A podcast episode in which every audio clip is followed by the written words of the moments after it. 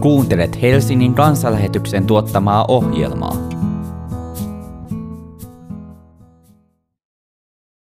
Tällä kertaa Mika Ebelin opettaa meitä otsikolla Kuninkaasi tulee nöyränä.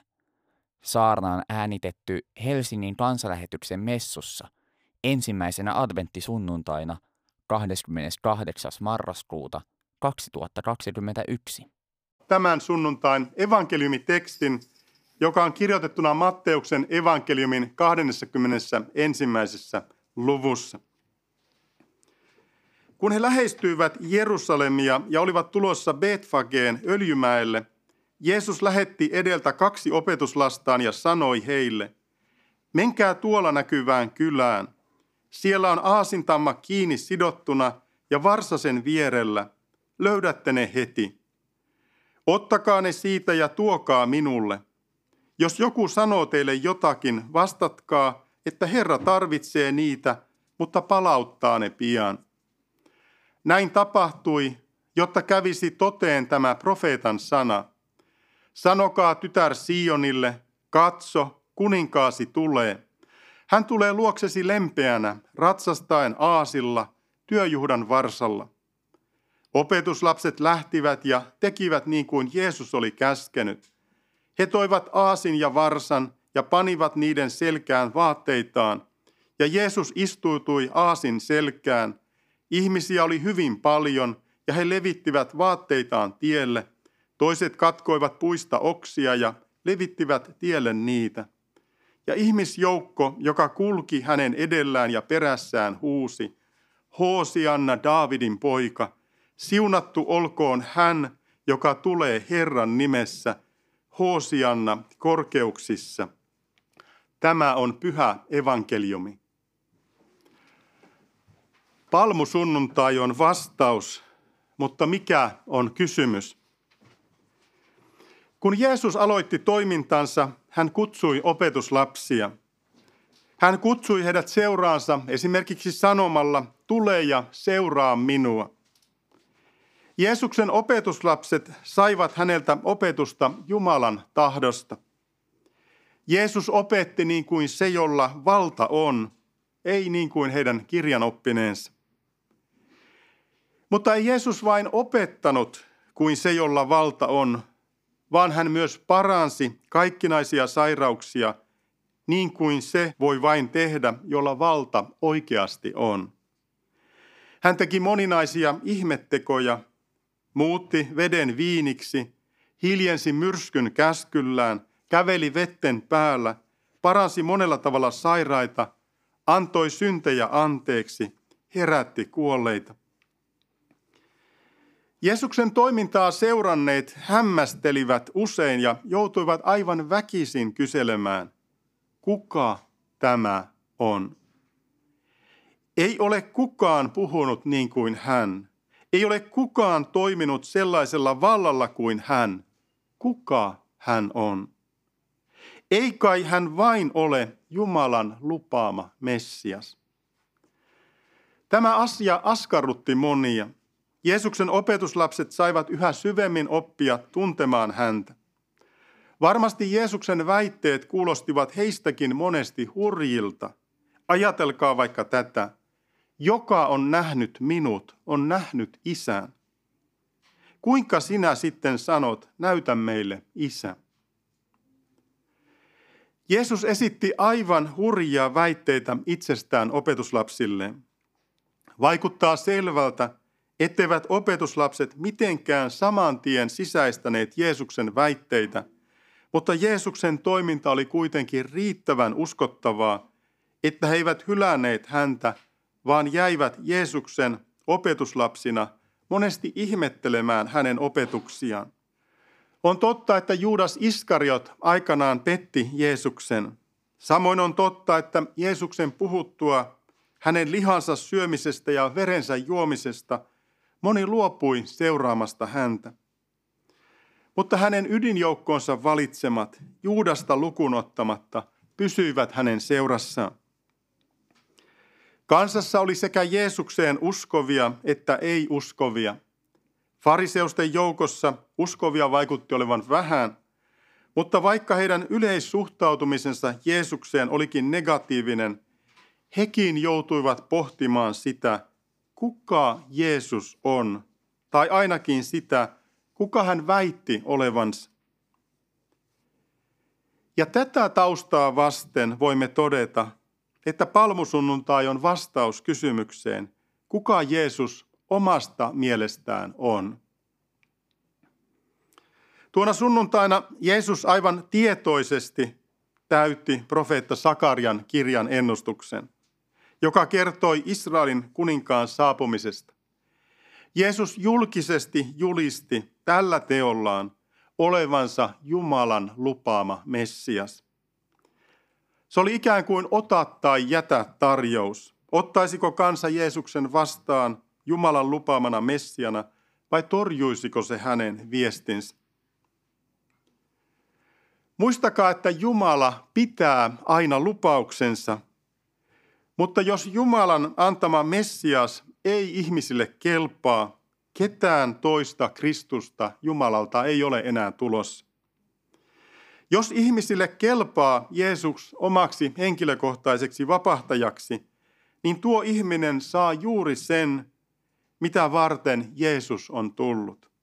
Jeesus on tullut, jotta ihminen saisi syntinsä anteeksi, eikä joutuisi kantamaan omien syntiensä taakkaa. Jeesus on tullut, jotta syntiensä tähden Jumala-yhteyden kadottanut ihminen saisi päästä takaisin Jumala-yhteyteen. Jeesus on tullut, jotta Jumalan pyhä henki saisi aloittaa uudistustyönsä ihmisessä. Jeesus tuli valmistamaan meille sijaan isän luona ja kerran hän tulee takaisin hakemaan omansa luokseen. Jumala on valmistanut tämän yhden pelastustien ihmiselle. Se on maksanut aivan valtavan paljon Jumalallekin. Mutta rakkautensa tähden hän halusi maksaa sen. Ja huomaa tämä, hän halusi maksaa sen ihmiskunnan pelastukseksi. Olihan se hänen vapaaehtoinen päätöksensä. Juuri siksi, että ihmiskunnan pelastaminen oli kolmiyhteisen Jumalan vapaaehtoinen päätös, joka perustui hänen rakkautensa meitä kohtaan, me saamme turvallisesti luottaa häneen. Me saamme luottaa, että se on vakaa päätös, jonka hän on tehnyt. Hän on Jumala, joka ei muutu. Ei tällainen Jumala ole ailahtelevainen, joka toisena hetkenä äkkipikaistuksissaan pyyhkäisi lunastamansa ihmiset kadotuksen syöväreihin. Päinvastoin, tällaiseen Jumalaan, elävään Jumalaan me voimme luottaa. Hän on tehnyt niin käsittämättömän paljon meidän pelastumiseksemme, että voimme ymmärtää vähänkään järkeä käyttäessämme. Tämä Jumala pitää varmasti meistä huolen, kunhan emme vain ehdoin tahdoin lähde pois hänen luotaan.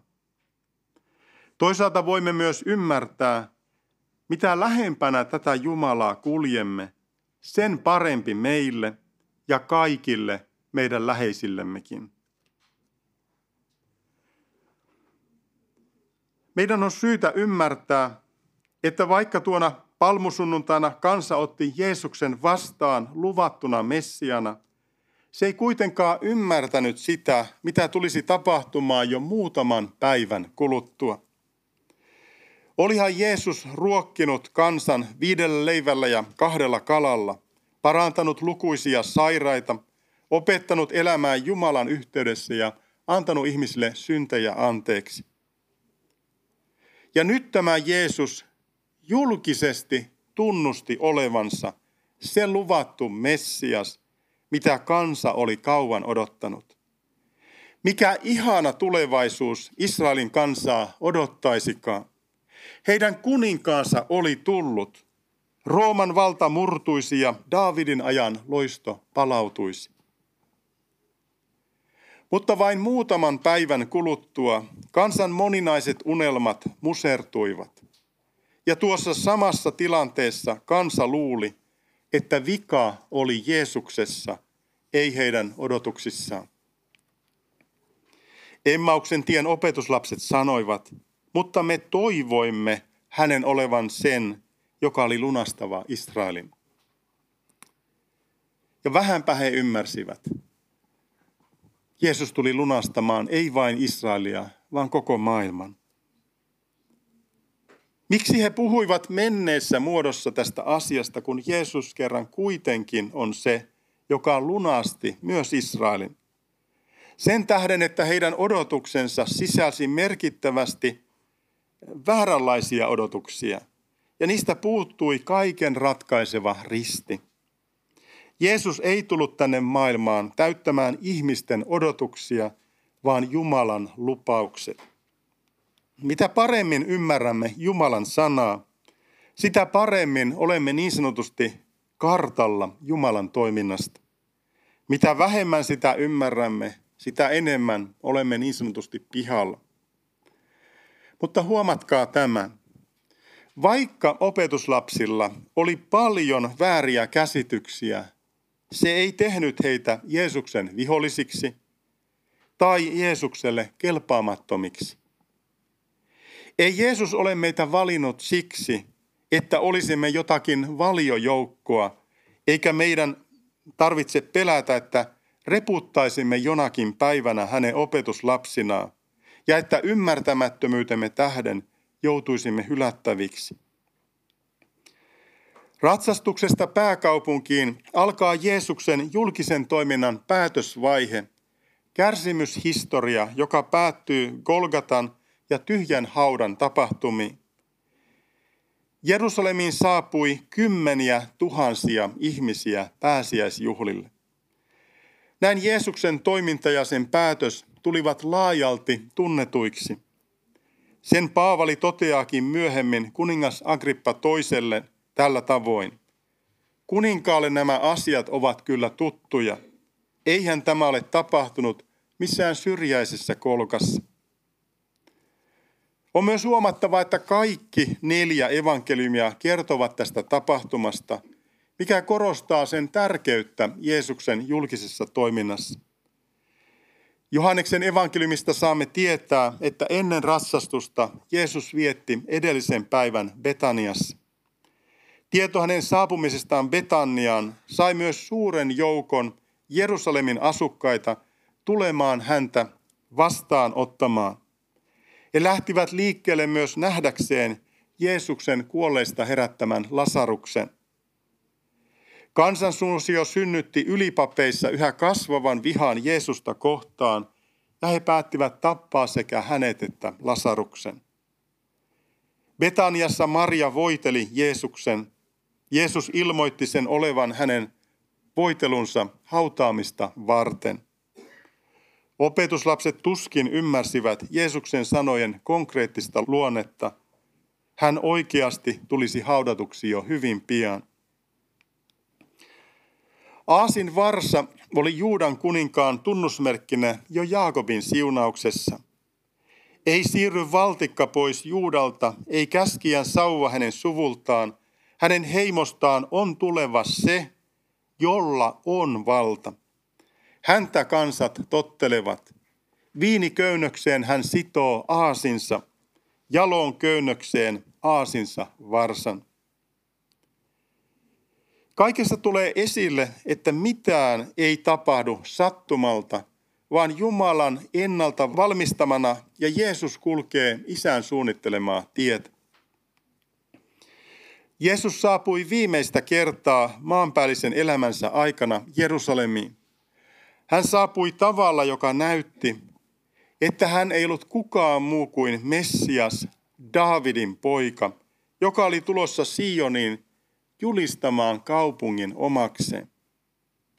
Ja sen hän todella teki. Jeesus otti kuninkuuden haltuunsa, mutta hän ei tehnyt sitä istumalla maallisen hallitsijan istuimelle, vaan antamalla korottaa itsensä ristille. Jeesus oli sanonut, ja kun minut ylennetään maasta, niin minä vedän kaikki tyköni. Ja sen hän antoi, sanoi antaakseen ymmärtää, millaisella kuolemalla hän oli kuoleva.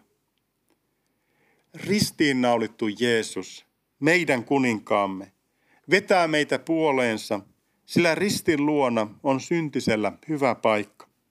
Siellä saamme anteeksi ja siellä saamme olla turvassa. Tämän päivän sanontaa käyttäen, siellä on se turvallinen tila, missä me saamme olla. Ja kaikki ovat turvassa, jotka Jeesuksen luokse tulevat. Jeesus ei tuonut juutalaisille heidän kaipaamansa vapautusta Rooman vallasta tuossa hetkessä, vaan hän toi kaikille ihmisille vapautuksen synnin orjuudesta ja kuolemasta. On syytä todeta, että Jeesus petti opetuslastensa odotukset raskaasti.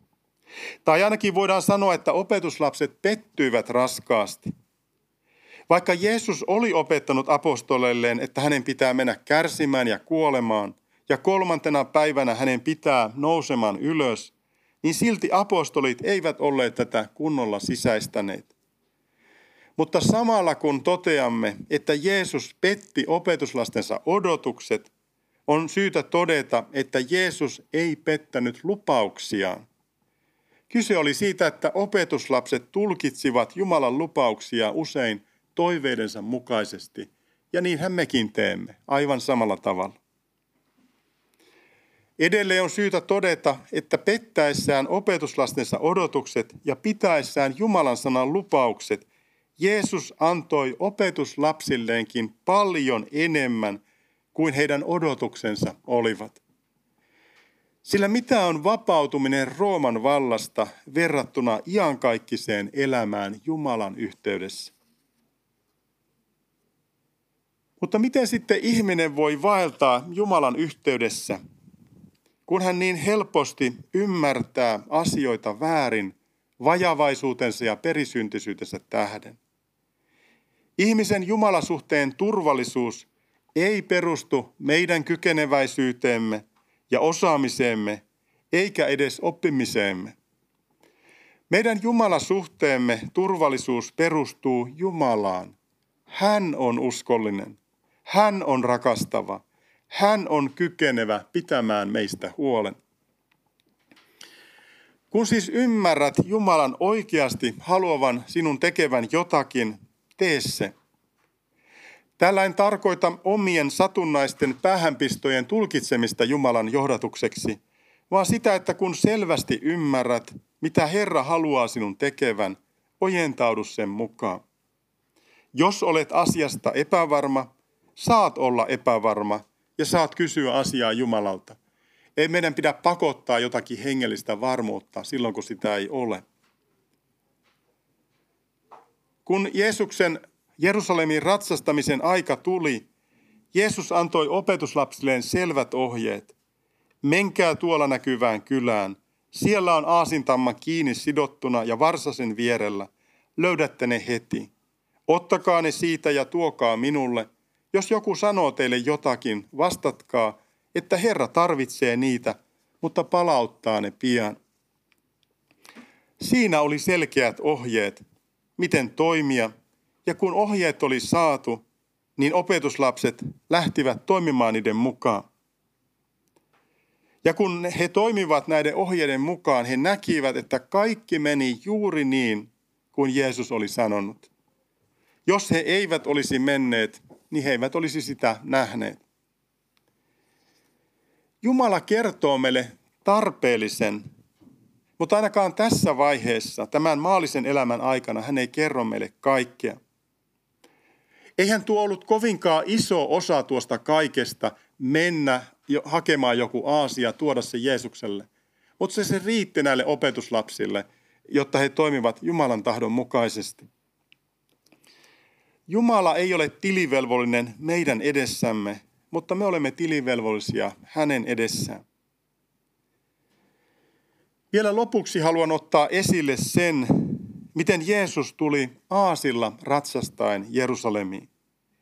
Hän ei tullut ylvällä sotaratsulla osoittain mahtiaan ja sitä, miten hallitsee rautaisella valtikalla, vaan hän tuli aasilla ratsastain nöyrästi ja paljon leppoisammin.